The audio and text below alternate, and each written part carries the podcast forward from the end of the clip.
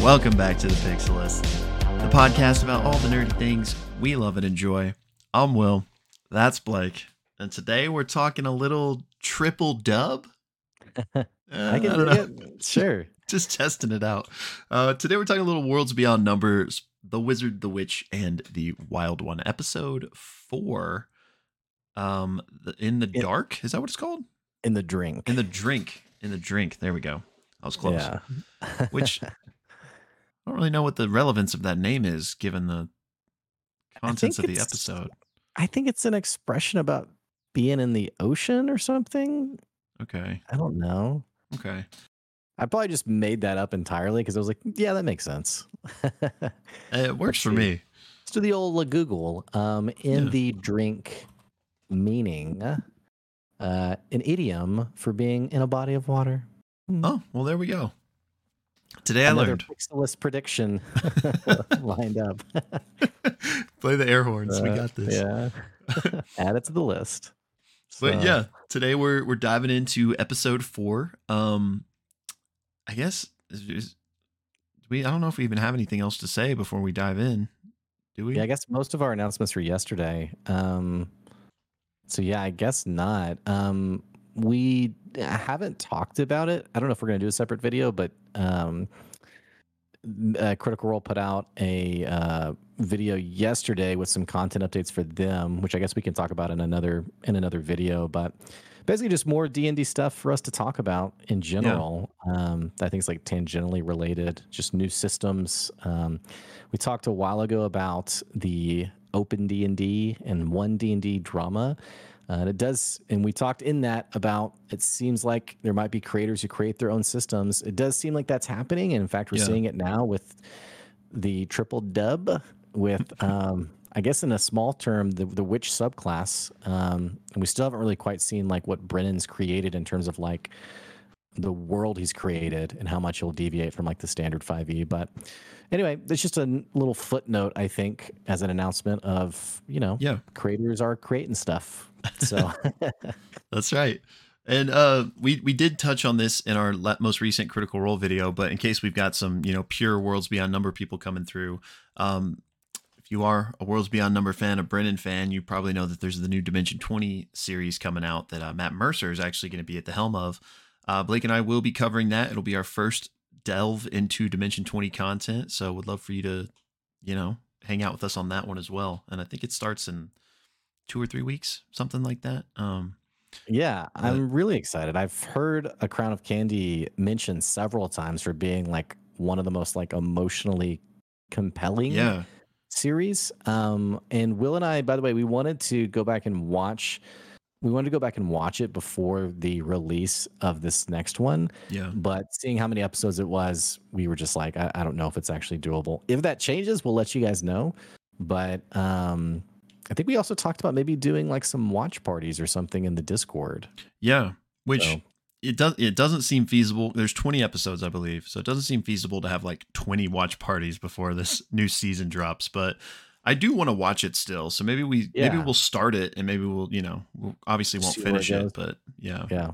So Yeah. yeah, keep an eye on the Discord. Um, again, if you just join the Discord in general, if you haven't already, we got a Worlds Beyond Number channel there, but also just a good place to chat, hang out, talk nerdy things, and uh, yeah, we do do some watch parties. So if that interests you, hop in, keep an eye out there. Do-do. Uh, um, but yeah. I think other than that, I think that's that's all I got as far as announcements. Okay. Well, um, what we typically do with long form D and D content, if you're not haven't checked us out long term, uh, we like to do a little recap when the episode starts, or whenever we start our episode to talk about um, what happened in the previous episode, just to bring everyone up to speed. Uh, and then we like to cut those recaps out, put it as a separate video for people who want to just see the recap. Uh, so if that's you, hello, and you want to see the whole discussion on the video, um, or on the episode, you can check the description and we'll have our breakdown of the episode, including our thoughts, theories, and ideas about what's to come. And we want to know what you think about it too. So make sure you check that out as well. But this was um, The Wizard, the Witch, and the Wild One, episode four, uh, in the drink, and we pick up where we left off, which was Captain Endless, seemingly this darkened form, uh, encountering something with. Um, uh, I keep wanting to say Erika, um, Erika's character, Uh, Ame. uh, Ame, yeah, Ame. And the encounter opens with combat, essentially.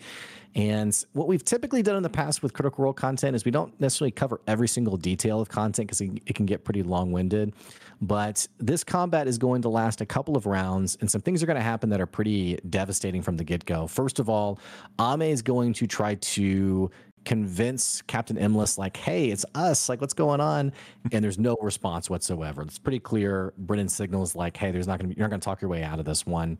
So Ame decides to try to basically roll past Captain Endless, takes an attack of opportunity, gets hit, I think, for 10 necrotic damage and four uh, strength damage, which was a really, or loses four strength basically, which was a really interesting um, effect.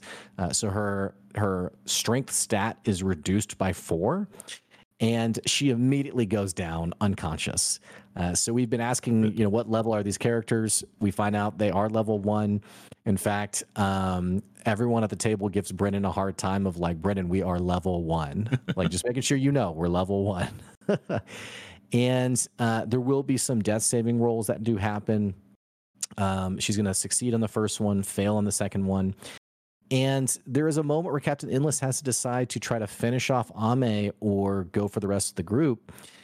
And fortunately, uh, the fox companion, the familiar, basically kind of covers Ame's body and sort of tries to, um, in very like sad form, is kind of like, "Wake up, Ame! What's going on?" and this seems to be enough to deter uh, Captain Endless from finishing off Ame.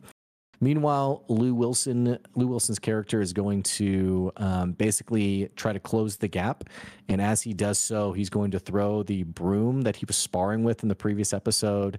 Um, argues with Brennan on if he should be proficient with it or not. Uh, Brennan finally agrees and is able to crack the uh, shadowy creature uh, for quite a bit of damage. The shadowy creature then it seems to manipulate shadow in general. Uh, something I couldn't tell if it was like not necessarily like a teleportation, but if it somehow like used the shadow of itself and Yeah. like the shadow of the ship to like get over to Lou. Um, don't know if you really tracked exactly what was happening there but uh, begins fighting um, with Lou's character, uh, and then Aabria's character is basically um, in both rounds is hey she's a wizard they do damage that's what they're all about. Uh, basically back to back magic missiles um, that shoot out like diamonds and uh, essentially defeat this shadowy creature. Uh, as combat ends, um, Lou's character is going to um, do lay on hands. Uh, we do get confirmation that he is a paladin and brings Ame back up. And they begin to talk about like what the heck just happened. Um, there are some details that they discover. One is a tattoo on the captain's neck uh, that I think the language was called Ruvian of the Ruv Yeah. Empire. And um, uh, uh, I can't think of Aabria's character's name. Uh, Suvi. Su- Suvi, yes. Um, Suvi basically knows this language enough from her studies at the Citadel to know that this means chalice. And the implication of it is that um, someone who has gone through some kind of um, ritual to sort of offer themselves up as a vessel to the darkness is the implication. Uh, and upon seeing this, Suvi uh, decides to cut the captain's throat, despite the fact that the shadowy figure seems to be gone. Uh, does so believing that um, if they were to revive the captain, the shadowy creature would return. So just bam, slits the throat. Brutal. It's around this time that the rest of the ship uh, crew people come up from the deck below to see them standing over their now bloodied and dead captain. and there's very much this immediate tension of like, uh, we good? Like, don't kill us too. Yeah. Um, there is an interesting tension between Ame and Suvi on um, Ame wants to give the captain a proper burial, and and Suvi's like, the burial's the ocean, like throw her overboard. And finally relents and says, "Okay, Ame, do your do your ritual." Uh, but separately says, you know, never challenge me in front of people again. Um, it's a little bit of an interesting struggle there. Mm-hmm. Ame does her ritual, uh, which we assume was what she did with grandmother Rin, Right. and the captain's body is turned to ash, um, uh, which we saw the sort of crematory ashes for um, grandmother Rin before. Um, we get confirmation from Brennan that this sort of minus strength effect is a bit of a specialty of this type of shadowy creature that is presumed to be for um, defeating witches, especially. And in talking to the crew from this, they basically are like, all right, one of you guys, the captain now. and this one uh, older woman steps forward. I think her name was Madge. yeah, or- Madge. Captain Madge. Yeah, now Captain Madge. Congratulations. and Captain Madge is like, can I get like something official about that? Otherwise, they're gonna think like we killed the captain and like took over the ship. And uh, they're like, well, we'll we'll deal with it when we get to Port Talon. so, um, anything I'm missing from this first half, by the way? no, I think you pretty much covered it. Okay. Yeah. Well, they continue onwards, and uh, Will, why don't you take the other half of it? Yeah. So, um, you know, they continue on the journey, and basically, right before dawn, the ship begins to pull into Port Talon.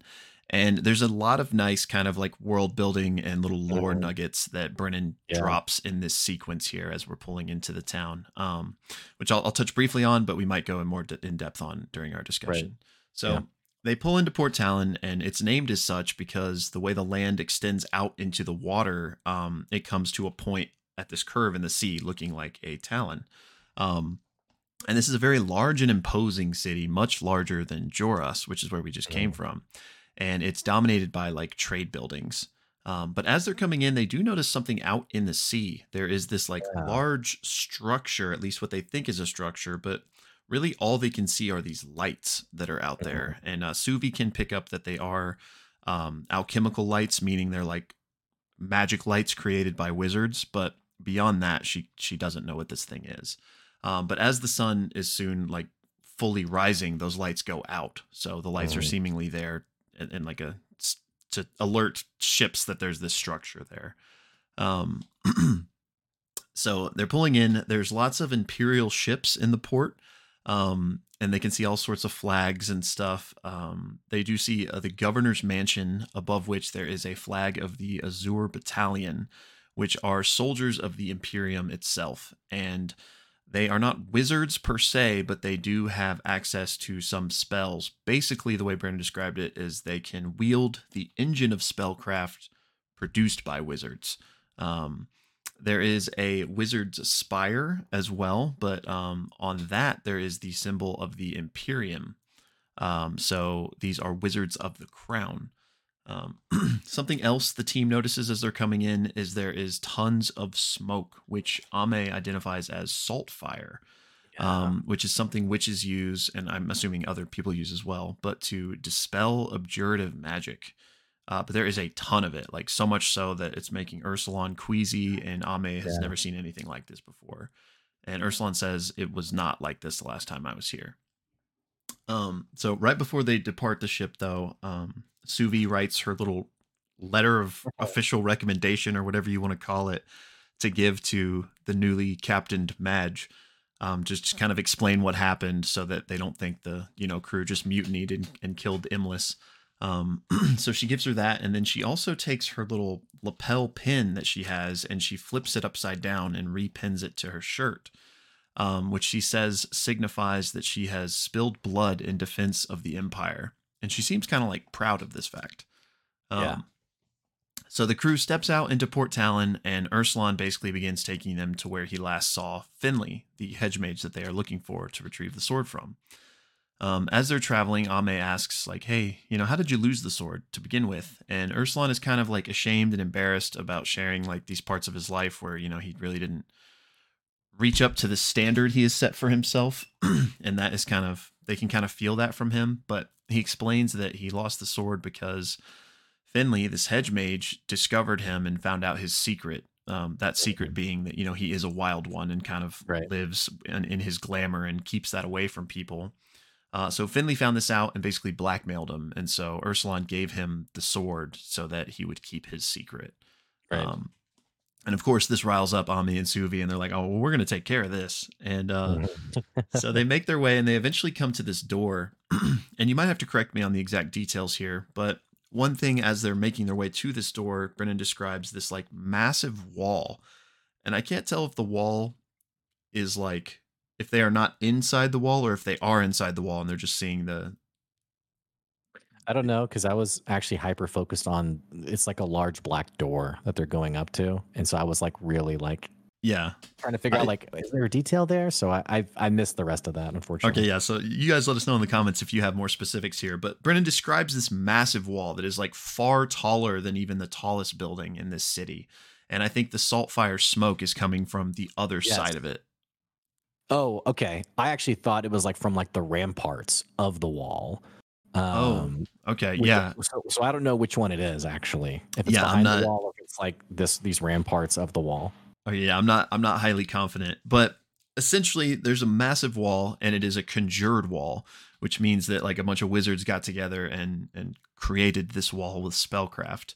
Um, but it's not too important in the immediate scene here because again they've come to this door and this is where you know Ursulon last saw Finley, and so they knock on the door. Um, as soon as they do, they hear like a commotion inside and then some glass shattering, and then nothing. And so Ursulon starts like yelling for like Finley um, to let me in, and um, there again there is no response. And so Ame is about to seemingly cast some sort of spell um, when Suvi just checks the handle and the door is Yeah. open. So Yeah. she just opens it. Um, inside this um, chamber is just a bunch of like odds and ends. Uh, Brennan described it like a rotting museum turned pawn shop. And in the center is there uh, is a man wearing this patchwork cloak and a wizard's hat, and his mouth is open in horror with a slit throat. Uh, Ursulon recognizes this as Finley, and then um, they can tell that that glass shattering was from this window in the room that is now obviously broken, and they realize someone has just made their escape.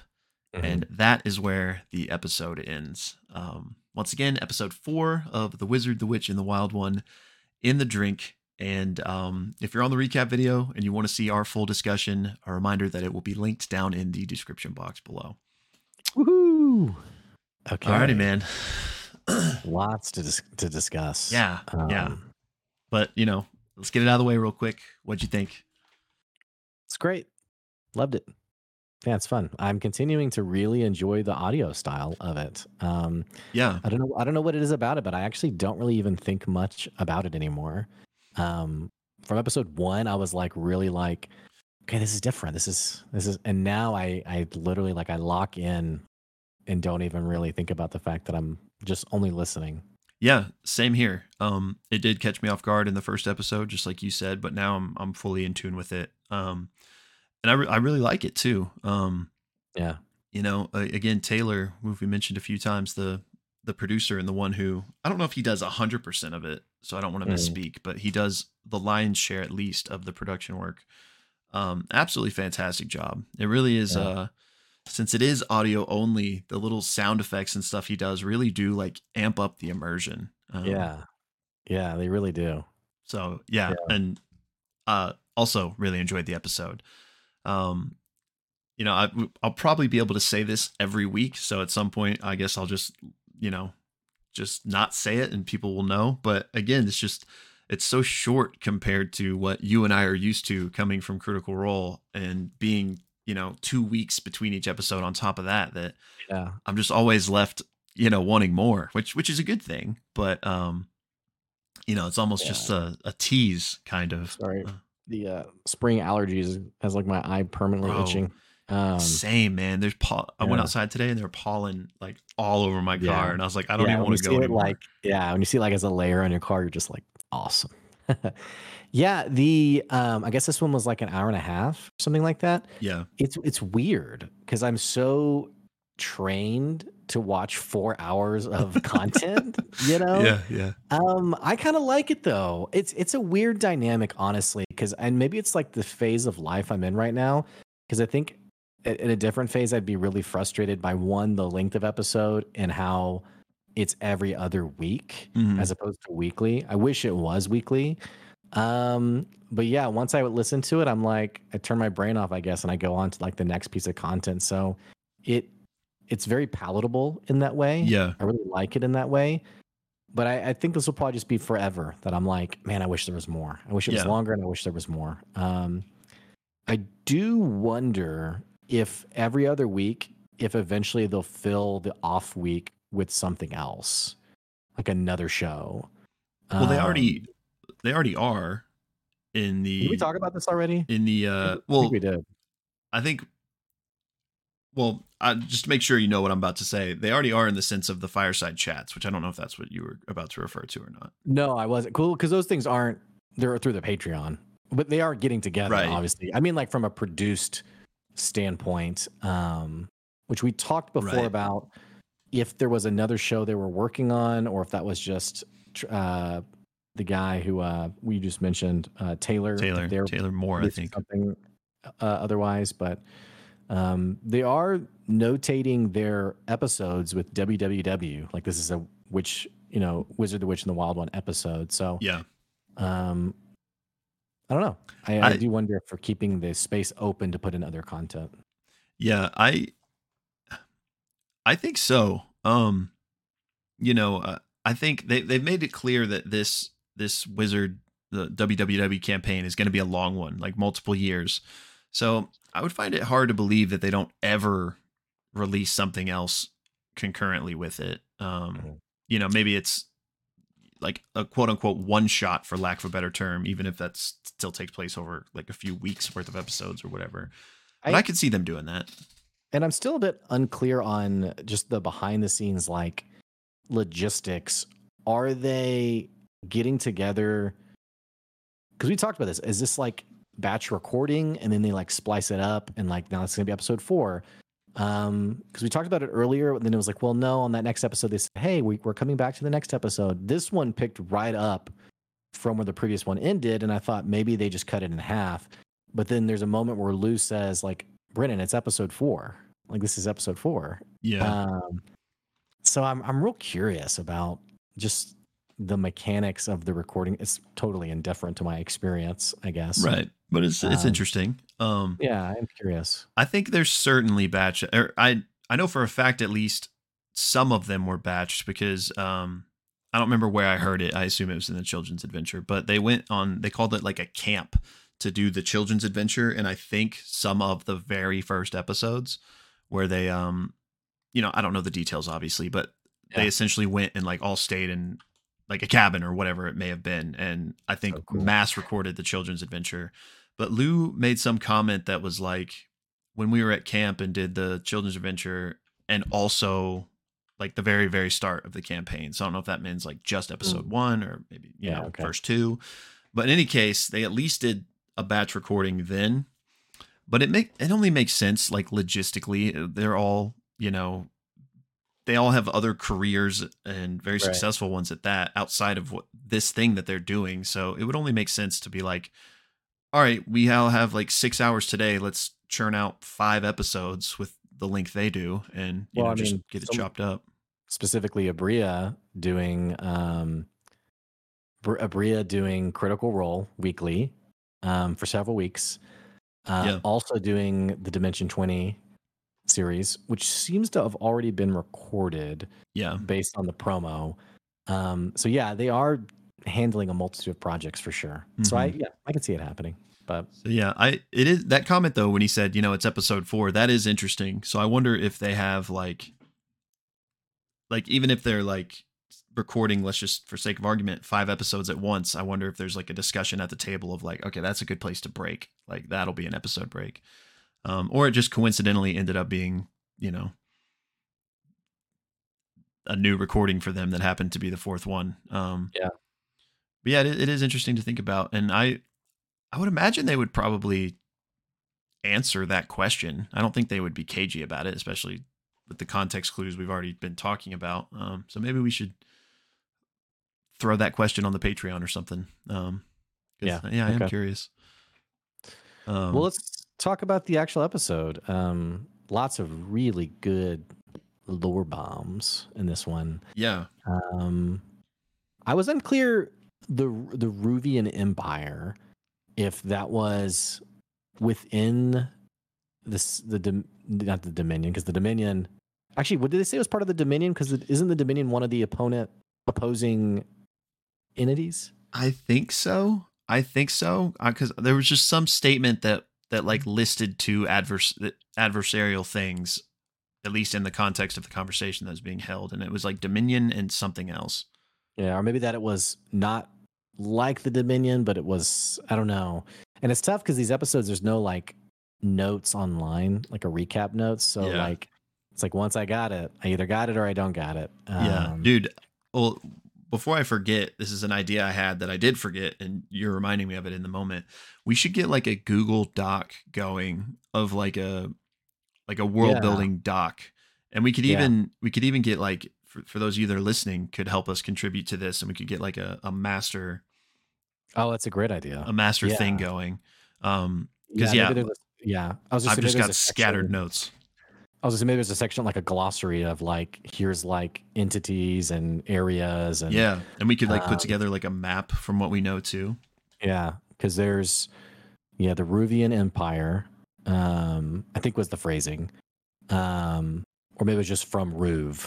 Maybe that's yeah, what it was. I think um, both were mentioned. Like Ruv, like the language you recognize is Ruv, right. and then like yeah. one of the sailors like spoke in Ruvian. I think. Yes, that's right. Yes. Um, all that to say though, I love that little detail of like the chalice. Um, yeah, and I'm I'm really, I love how the players are so quick to jump on Brennan's details. Like I I I do think some of it's like discussed beforehand in terms of like um like maybe Brennan and Aabria sit down in the session zero let's talk about like your dynamic with the Citadel, like some small tiny details, and maybe there's enough there that Brendan mentions that Aabria's like, oh, I know what he's talking about. Yes, um, but I think a lot of it is Brendan gives a small detail, and the players run with it basically. Yeah. Um, and and I think Brendan helps with that, where where he says like, hey, and you would know this from your backstory or your background. But um, it feels like there are details too where Brendan gives just a little bit, and the players like yeah, and I, mm-hmm. yeah, you know, we hate chalice bearers, or which clearly she does. So yeah, um, but yeah, just yeah. slit in the lady's throat, man. Just bam. Yeah, that that yeah, so much to unpack in just in just that moment. And yeah, you're absolutely right. I, I would imagine that you know, similar to any campaign, that there is when you're flexing out the backstory, if you will there's some conversation that'll happen with the DM. So you know, you know, um, but yeah, uh, sorry, I lost my train of thought.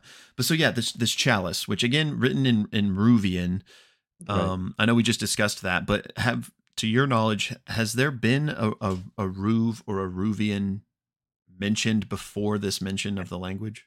I think this is the first time. Okay, um, that, that's what I thought too, but I couldn't remember.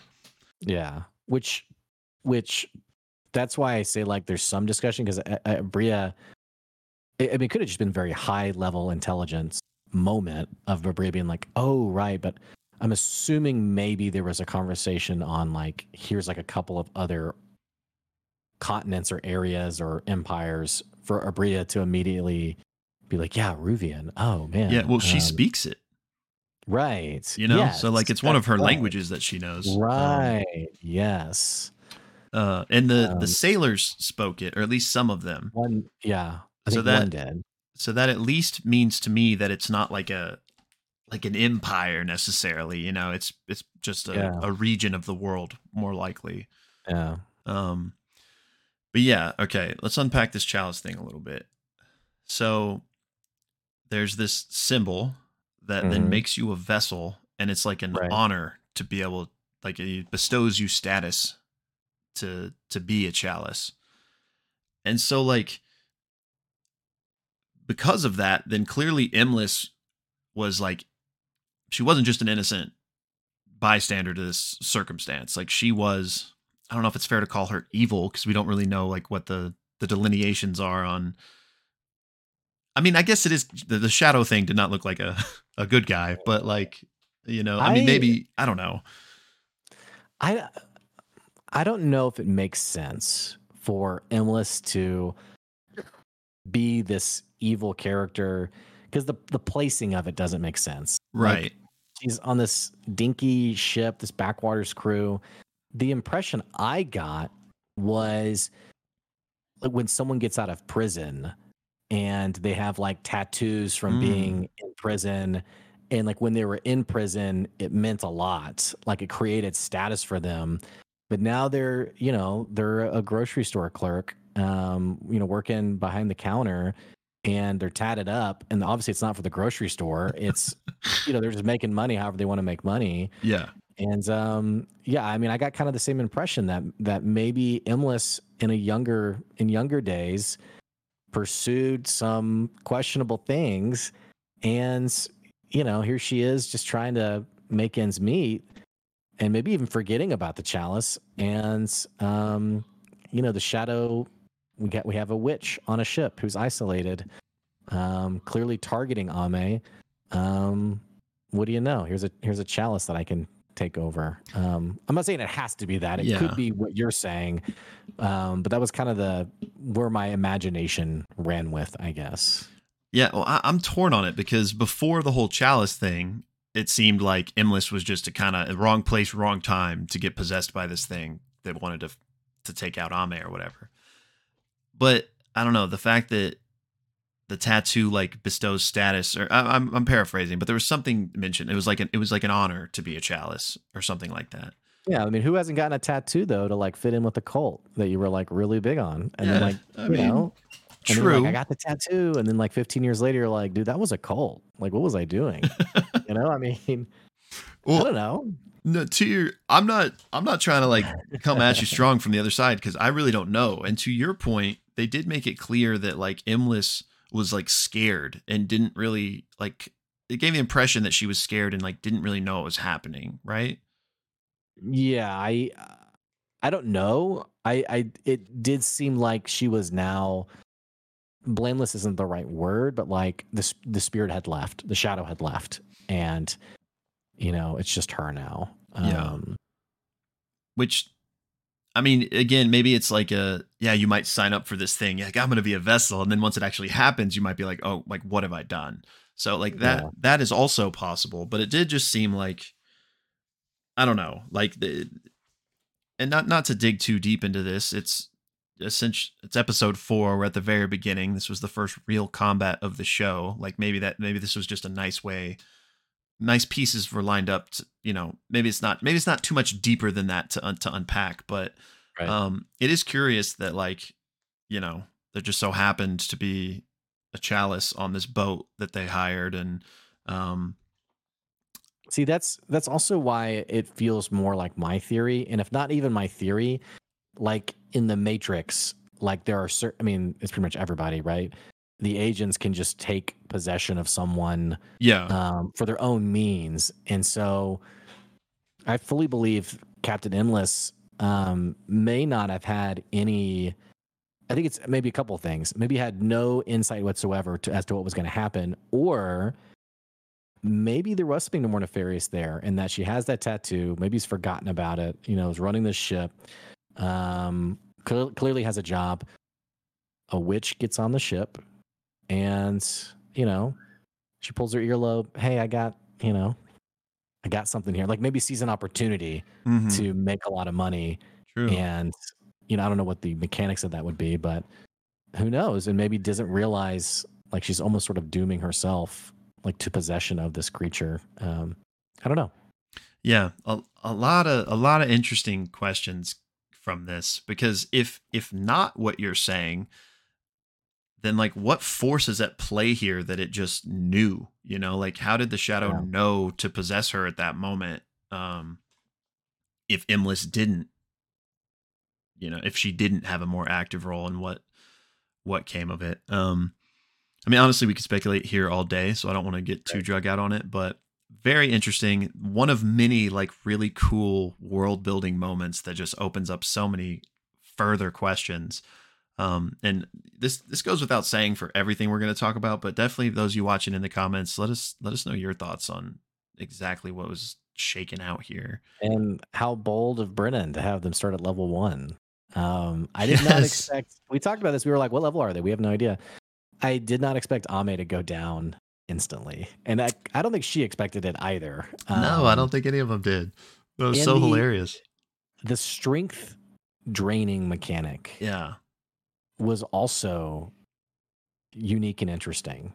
Yeah, Um, so I think, and obviously, and the same thing is true of Critical Role for those of you that that aren't familiar with with us from that or are not familiar with that. Matt will oftentimes like start with a standard 5e creature, but then he might tweak it or homebrew it for his own needs. And um, I'm sure Brennan does the same thing. But the shadow really uh, does sound like a 5e shadow um, because their attacks oh, siphon okay. strength in the same way. Um, Ah, which if if if from that attack you are brought to zero strength you die um and so i don't i don't know how much strength ame has but that first attack like siphoned four so yeah. you know i can't imagine she has like too too much more than than i mean she has more than four obviously but she must not have too much more than that as a level one spellcaster essentially Bro, this might be straight out of 5e. I mean, like exactly as you said. I mean, this um Yeah, I mean, it- 16, it- 16 hit points. Um its attack is a 2d6 plus 2. Um we saw 10 damage and we saw 8 points of damage. Uh, and then strength score is reduced by 1d4. We had 4 with Ame and then 2 with Ursulon. Um yeah, that's pretty interesting to me. Um, oh, and then if if um, uh, oh, actually, never mind on that one. But okay, yeah. Anyway, I just think that's a really great pickup. I didn't realize that. Um, it does seem like that might be the case. yeah so just super interesting all around and it was cool that we um one thing we had speculated about in our earlier episodes is what combat was going to look like on this show uh Mhm. well we got our first taste of it and it was pretty much completely normal um we uh for for if just to catch you up on what we were even wondering about is with this this um this format this produced format might there be a more truncated version of combat combat or would it you know what would it look like at all? But we now know. Um and it seems like they didn't really cut anything out. I mean there might be some like cross table discussion as far like if they were figuring out their turns or something like that that maybe got cut out and we would never know. But i'm glad they at least left some of that in which i'm glad they did of them like you know all chastising brennan for throwing this thing at them when they're level one. Um I'm assuming they cut out like just the dead time. Um, because like calling for rolls, things like that, the answer was always immediate. It wasn't like, oh, Right. uh, which which dice is it again? Is this? Oh, oh darn. Um, hey, do you have another D6 for me? Like, it just was like, boom, got it. Um, Yeah. So and it kept combat moving for me, which I really like. Um, because it can be a big momentum killer when it's like, okay, what are you doing? yeah Uh, and that just uh, for- yeah yeah. for sure. Uh, I am glad. I mean, I guess I don't know what it could have been because we got what we got, but I'm glad we got what we got. Um, Yeah. I uh, I like that we kind of get to see the the the the the mechanics of what everybody's doing, and uh, we still do get some of that meta discussion as well, um, which I was hoping for. Um, but So- uh, Go ahead. You go. Ran, random quick aside because we were talking about the cutting things out is in the most recent fireside chat um they did reveal i, I don't remember how the conversation got there but they were talking about things getting cut out. And somebody said like have you guys noticed anything that like got cut out that you like you're like oh you know what happened to that? And basically everyone was like no i don't, I don't think so. Everything's pretty much been left in aside from the things we were just talking about of like random Right. you know not important things but one thing that's really interesting is that suvi or Aabria said that there was something cut out in the um i think it would have been in the first episode she apparently goes and uh hooks up with silver that you know that mage that was getting Oh. like ceremoniously Oh, um awarded I thought you were talking about Stone, and I was like, well, that's an odd dynamic because it was very maternal. It's probably, probably good they cut that out. yeah, it's getting weird. But no, yeah, Silver, that that younger mage that was getting awarded after returning home or Yeah. whatever. Yeah, Uh, yeah, apparently she goes and hooks up with him before going through the portal door or whatever. Um, yeah, okay. which just made me really curious about like why they would cut that out. Like it doesn't seem like that's something that will maybe they do like flashbacks or something and we eventually get that scene. Uh, maybe it just brought nothing to the table and so they're like, well, let's lose that. Um, I mean, it could have been one of those things where um, uh, the show, I call it a show. It's it's produced, um, and it could have been one of those things where like it's just something goofy happening. Where when you when you listen to it, it's like this was kind of everywhere. like hard to kind of parse even what was happening. It was very distracting. Is not the right word, but just like it's like those moments when you're at a table where like something's trying to happen, but there's so much like chatter or banter that it's just a very kind of chaotic. A moment that isn't chaotic feels chaotic. yeah. Could have been something like that. Um, it could have been like you said. It could have been maybe it's going to come back as a flashback, which I actually kind of like. I think it's kind of neat.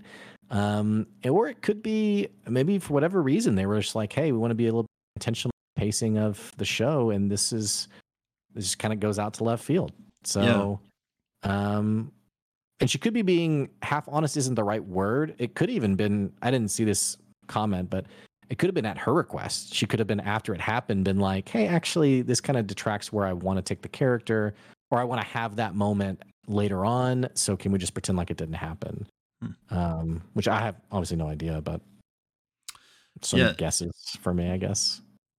it's just it's just interesting that that's on the table at all though um kind of regardless of the yeah. reason it makes me wonder um i don't know just it, it i guess it just goes to show like they are putting a lot of intentionality and thought into how these are not only cut in terms of like where one episode ends and one begins but just Yeah. everything about them is being considered um, which is uh, honestly a good thing um, but you know uh, the i don't know if, if i don't know the right word but i guess especially coming from critical role where you do get to see everything unfiltered part of me is like oh well i wonder what happened in that scene you know um Yeah.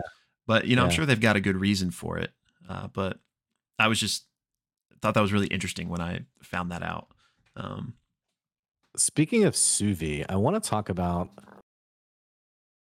her dynamic a bit after the combat Yeah. scene. We get a very cold side of her. Um, and being childhood friends with Ame, we get our first sort of instance of tension. mhm. Um, Ame, I forgot to mention this in the recap, but Ame really tries to console her. Like, hey, we just killed someone. You, I mean, you, you just killed someone.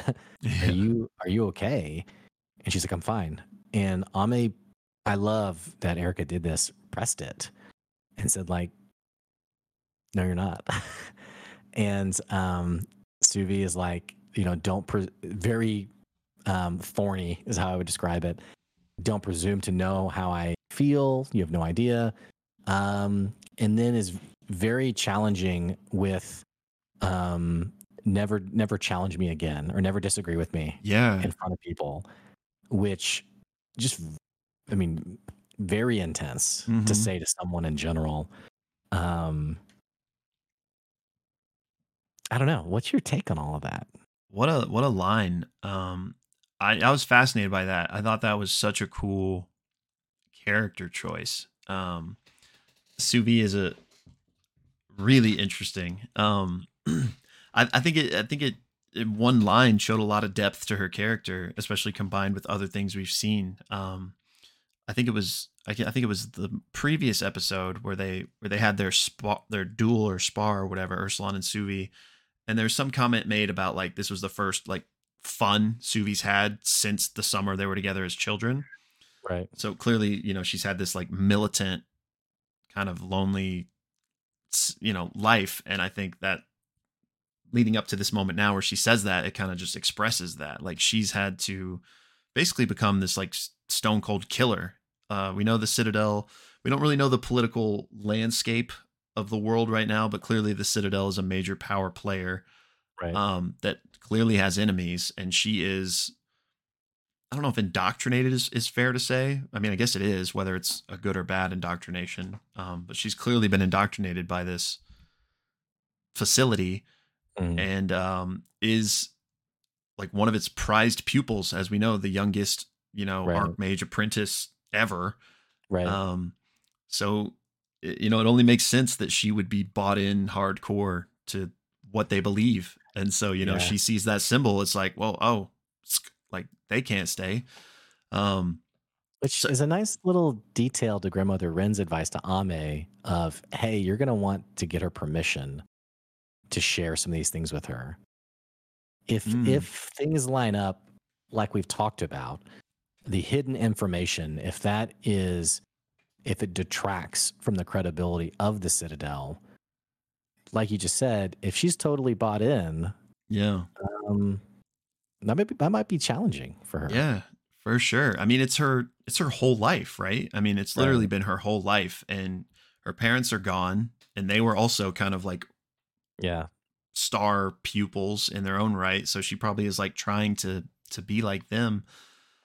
Yeah, so yeah, I think that I think that said a lot. It got me really excited for the dynamics moving forward, but yeah, great point on the friction that could be there. Um Yeah, I I don't want to take anything away from Aabria and imply that it, none, none of this was intentional. Um, um, the implication I got, uh, and what I, I mean that meaning I don't know how much I'm reaching when I say this, or if if it was intentional or not. The implication I got was, you know, we've known that Suvi's been looking for an opportunity to prove herself. Um she has said as much of like you know like put me in coach. Like come on. Like let me let me get out there. And so i wonder if like you said like her training sort of took over and it was like is like okay this person is a chalice bearer. Um like i know what i need to do. This is what needs to happen. And as she even to the point of like getting getting threatened by ame of like don't challenge me in front of people like a very i don't say out of character um but a a surprise reaction from what we've seen so far. To me almost like you know kind of going through not going through the motions but like this is what a person of the citadel does. Like we make hard decisions. We do this like sort of checking the boxes. Um i think of it as like someone who's like you know a college grad or like is in the real world for the first time. They've already stepped like into a manager role and it's like this is what a manager does and like the first time they have tension it's like I'm the boss, like you know. And again, not saying she was necessarily doing that, but I, I just got vibes of I'm here, I'm here to prove something, even to the point of intentionally like flipping the lapel pin, which I thought was such yeah. such a great. That, that's actually an example of. I doubt Brennan. I mean, I don't know. He could have. I don't know if Brennan was like, hey, and then you know when when a person finally kills someone, they flip the lapel. I mean, I don't know but I just loved that detail. Um, and it just reeks of um, Hail Corporate, just like, you know, advancing herself. And anyway, I think that will be an interesting theme that Aabria is aware of. And I'm excited to see her lean into her personal clout versus her friendship with Ame and Ursulon. Yeah. Yeah, I'm 100% with you. And just what a cool like this is the start of a campaign um you know above table. So let me finish my thought i guess. So we it's that but also you know in in terms of in world these characters this is she's just run into her friends that she hasn't seen in whoever knows how many years her only friends probably. Um so you would think it would be like kind of happy joyous time. We're going on this adventure together. I'm finally back with my friends like you think that would be the dynamic. So it's just so cool and like I think such a great storytelling move to make to introduce no this dynamic of like Right. no like you know you are under the pecking order of my duty at the Citadel. Like do not not ever contradict me in front of these people again. Yeah. Um Yeah. I just thought that was such a cool character choice and such a cool dynamic to introduce this Yeah. early in the campaign of like no you know we're not just just because we're the party of the good guys adventuring together we're not like honky dory like there's some Yeah. potential friction here already. Yeah. And Well- or um one last quick thing. It's not really it's not spoilery in that there was nothing spoiled, but this is something Lou said during the fireside chat. I know that doesn't give you like any context at all, but would you prefer me not Yeah. to say it? No, go ahead. Okay. I mean, yes, say it. So something again, I don't I don't remember what brought us up to this moment in the uh in the conversation, but they were talking about, you know, with three people, and this is the phrasing they used, sometimes there's a pair and a spare, meaning like two of the three are really good friends and the third one's kind of the third wheel. Um and they were like, you know, what's the dynamic there since there's three of us like this? And something Lou said that interested me was, well, looking back, because you know clearly they've pre-recorded X amount of episodes. He said, looking back to episode four where we are here, um, he's like, I know I don't really think that's fair to say, but like knowing what we know now, he was like, yeah. So clearly, some dynamic at least Mm. partially develops where two of the two of them are going to be maybe a bit closer with one being ostracized, and I think clearly the the smart guess there would be that it's Suvi if she continue like you know if she Yeah. continues to prioritize this other stuff. Um, so I just thought that was really interesting and kind of fit into Yeah. what we were talking about here. Well, just in the interest of time, let's let's move along this episode. Um, we have the funeral right that happens, which I just, I Yeah. just thought was a nice confirmation that there's something um, that Ame witches in general seem responsible for. Um, the entry into Port Talon. I'm really interested in the thing in the in the sea. I kind of Yeah. envision like a an oil rig you almost like can't see or something. Um, Yeah. the thing in the distance, and then the salt fires and the wall were Yeah. all very. It's like what's happening here exactly? Like what's going on here? Um, I was actually more interested in those things than I was Finley's throat being cut. Um, Yeah, same. Maybe there's more to that, but clearly Finley is kind of a not a great guy. So I imagine maybe his throat just is slit because of other, you know, underhanded things he had going on. Um, probably fell and tripped. yeah. uh, but yeah, I'm with you on those.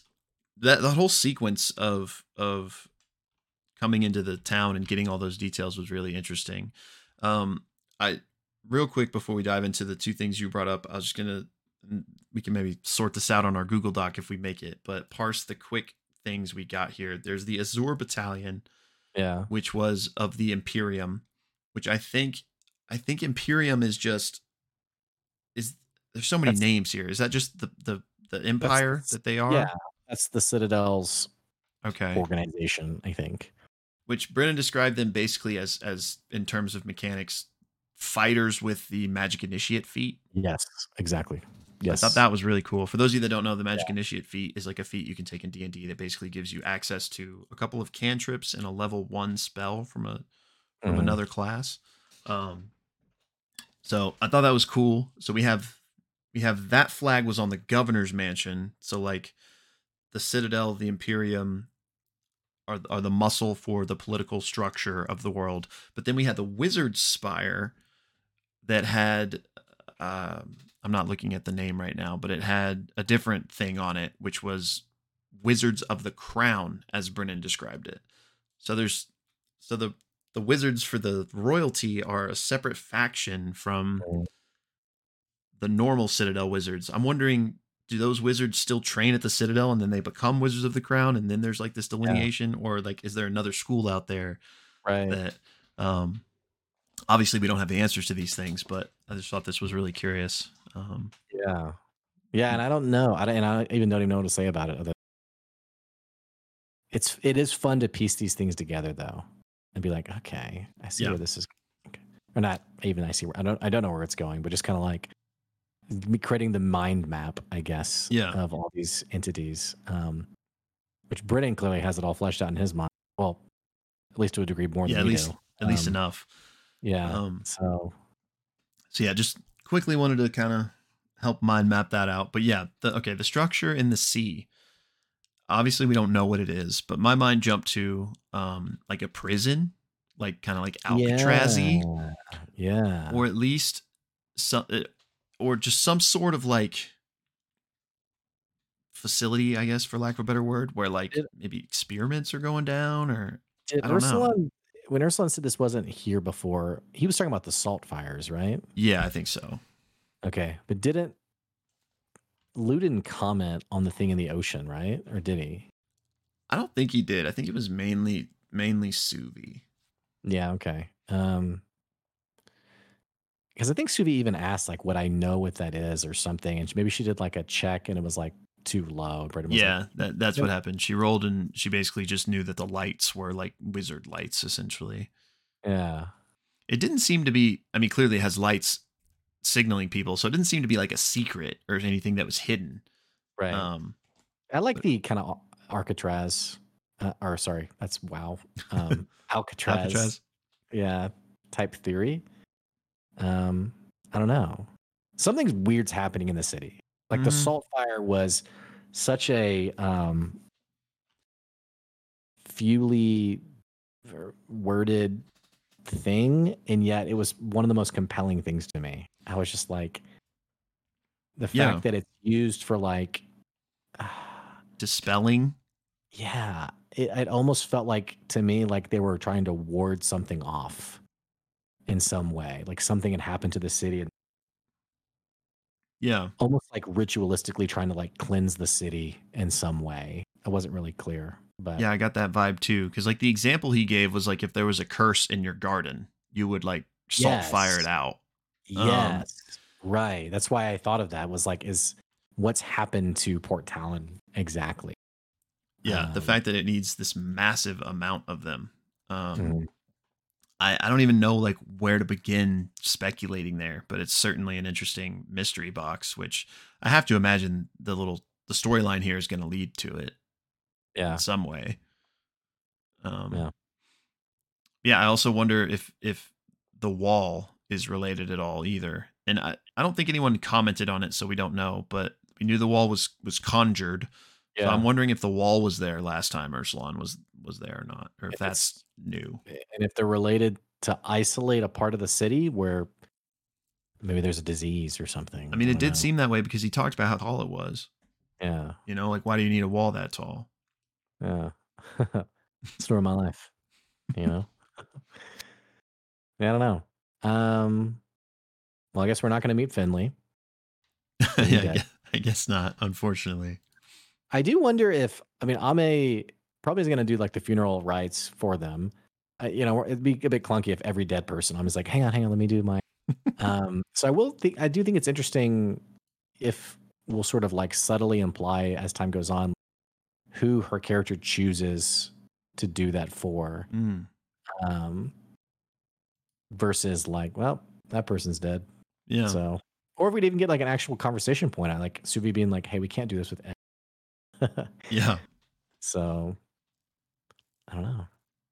Yeah, I could see that happening. And, you know, she's like a fledgling witch in a lot of ways. So maybe she's just trying to like latch onto anything she like recognizes, like, oh, I funeral, like I can do that.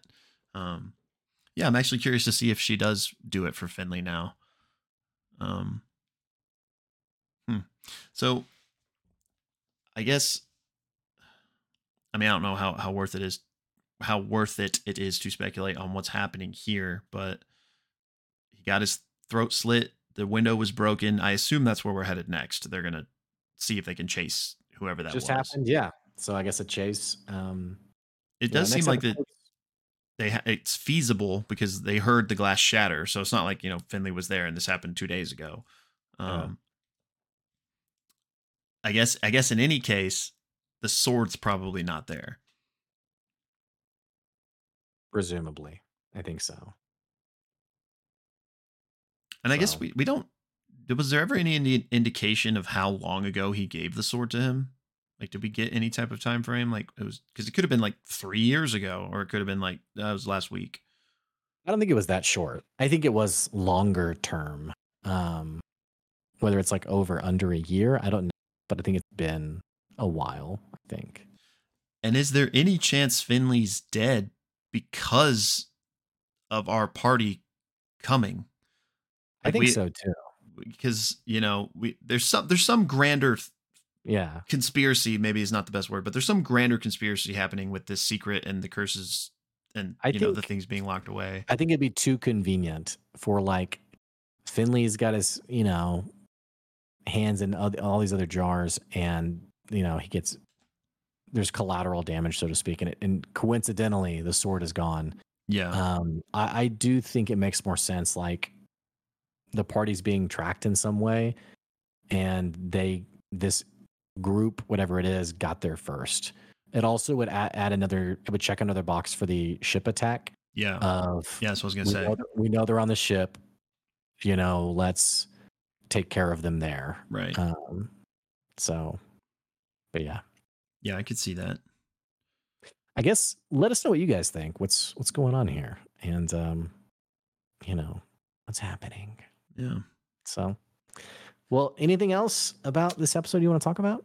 Um, no, I think we pretty much covered it. The fox, Okay. uh, you know, shaping up to be a great character. You know, Oh, yeah. specifically some great moments here. Um, I I am going to be emotionally devastated should anything ever happen to the fox.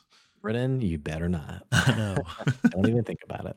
So, but we know Brennan likes to build those big emotional moments. So, yeah, and I, I don't Fox think okay though. I don't think like if the fox were to die, I don't think she can bring it back. It's not the same as like a a typical Right. familiar, like these witches familiars Right. like actual Right. creatures or whatever. Um so yeah, no. Nothing happened to the fox or we riot. All right. Well, like I said, let us know what you guys thought about the episode, and um, I guess we'll be chatting sometime next week about the. It's Tuesday, right? That the next one comes out. Uh yeah. Yep. Okay. Okay. Cool. All right. Uh, do we do thumbnails for these? Yeah, I mean, we don't have to do anything like specific, but we do at least need a clean clean photo. So we could just be I mean, we could do whatever. You know. I don't know if you have any ideas. No. I Can't even Uh, remember characters' names, dude. I'm so like fried. Um. Uh, in the drink. I don't know. Let's just do general like excitement, I guess. okay. Sure.